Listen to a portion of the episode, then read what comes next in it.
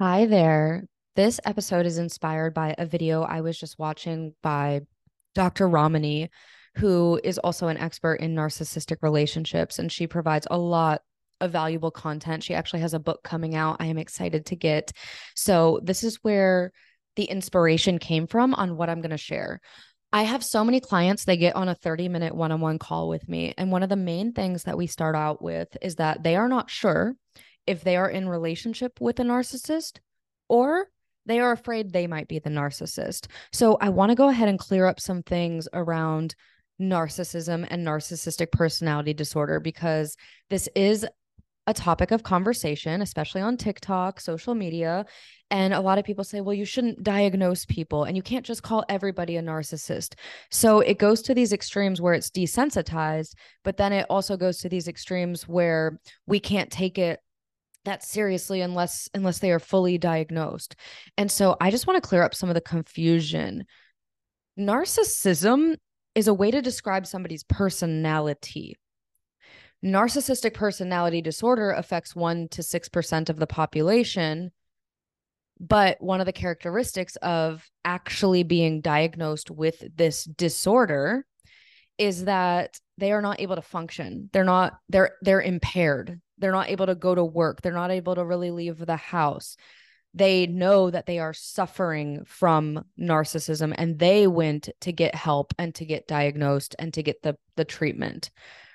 What we're talking about, what I'm talking about, what I'm helping you with is somebody who has narcissistic traits we can describe these as selfish, as grandiose, as warm, as loving. That's what it means when you consider somebody to be narcissistic or to have narcissism.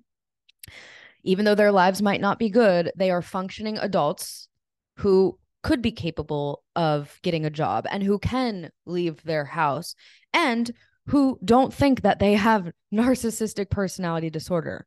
That's what we're talking about. Okay. So you can call somebody a narcissist just like you could call somebody stubborn, just like you could call somebody amazing or kind. It's just a way of putting together a word to describe some of their tactics and some of their behaviors. So, yes, you are allowed to call somebody a narcissist or say that they have narcissism without diagnosing them and straight up saying that they have narcissistic personality disorder, which again, that takes even weeks, sometimes months, sometimes even a whole year to really be under therapy and care with a licensed professional who can diagnose them. So it's it's just beyond rare to actually have the full on personality disorder. And so the fact that you may be questioning if you are the narcissist, I've been there too if you actually genuinely care if you're the narcissist and you actually genuinely care that you want to get better and it's not about you just being right and them being wrong then most likely you are not a narcissistic kind of person. What i have had is i have had actual narcissists on these 30 minute calls with me and what i've noticed is one of the differences with who actually is a narcissist in my opinion and who's not is that they just want the validation from me to just just tell them that they're not a narcissist. That's all they're looking for. They're just wanting to to be right. But what i've noticed with the clients who get on who've been called a narcissist and they're really not sure but they really care and they really want to be healthy or they want to be in a healthy relationship they want a solution they are not narcissistic. And so this is great that this is coming up right now because this is a great distinguisher. Narcissists just want to be right. Somebody who's healthy wants a solution. They want happiness. They want real love. So have you noticed when you're talking with a narcissistic person that there's usually the tactic called word salad? You're just running around in circles and loops, and then they start spewing out random things that have nothing to do with the conversation. They're completely irrelevant, but they know that it's going to poke and prod at you until you get a reaction. That's called reactive abuse as well. Why they're doing that is because they just want to be right. They want to win the argument. They don't want to surrender. They don't want to apologize. They don't want to come to peace and resolution with this conversation. That's not their goal. Even though that's your goal, you want to get your point across usually, and you want to stand up for yourself and you want to say, You can't treat me this way. but it ends up turning into you get heated you maybe say or do something out of character and then you storm off and there's no peace there's no resolution so i want you to start to notice that that that's one of the main key factors you may be in a narcissistic relationship you're with somebody who just wants to be right and they are not solution oriented so that can help you to distinguish if you feel like you're narcissistic or you're not narcissistic. But the main thing I want to leave us with is that it doesn't matter what we label somebody. What matters is, is this relationship healthy for you or not? And what do we need to do to clear up why you're attracted or why you stay in these kind of relationships? And what I've noticed is that it stems from insecurity, obviously, a lack of self love, a lack of self worth, but also scarcity or judgment of yourself. Say you're in your second marriage, your third marriage, and you're afraid, oh my God, I messed it up again.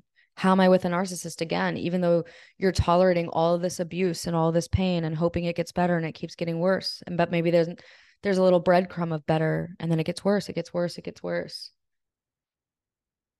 I'm not here to tell you to leave your marriage.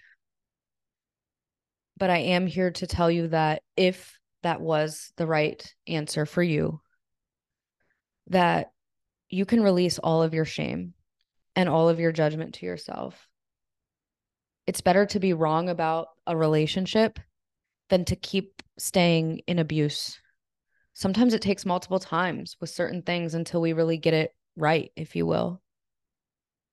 So I'm never an advocate for staying in abuse. I'm actually more of an advocate of, especially if you have a tendency to be in narcissistic relationships, to get out quickly. Get out as quick as you can. I have an episode. I invite you to go listen to it if you're single or you're you're thinking of getting out of this relationship. It's called Be Picky when you're dating. That's one of the things I see with people after they've been with narcissists is that they still continue to give people the benefit of the doubt. They don't want to seem superficial. They don't think that they can really find what they're looking for and that's when they settle or that's when they get trapped or stuck in these mm-hmm. narcissistic kind of relationships. So what i'm big on especially when you finish the sixth step of my homeschool program i share then be open and available to dating but really take your time.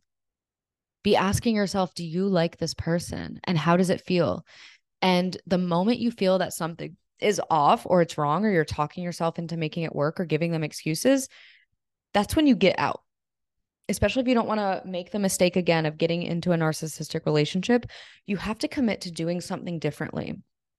And that's the biggest thing I see when it comes to dating after the narcissist. So I just wanted to go ahead and clear all of this up narcissistic, narcissism, actual personality styles versus the actual personality disorder where people are impaired and not able to actually function and live out in society. So I hope that that clears some things up for you. Take it, take with it what you will. And if you do feel called to joining my homeschool six step program and Facebook community, I would love to have you. All the information is in the show notes. As always, if you feel called, please subscribe and rate the show. That helps me keep creating content for you and reaching more people. I hope you have an amazing rest of your day, and I will keep creating content for you.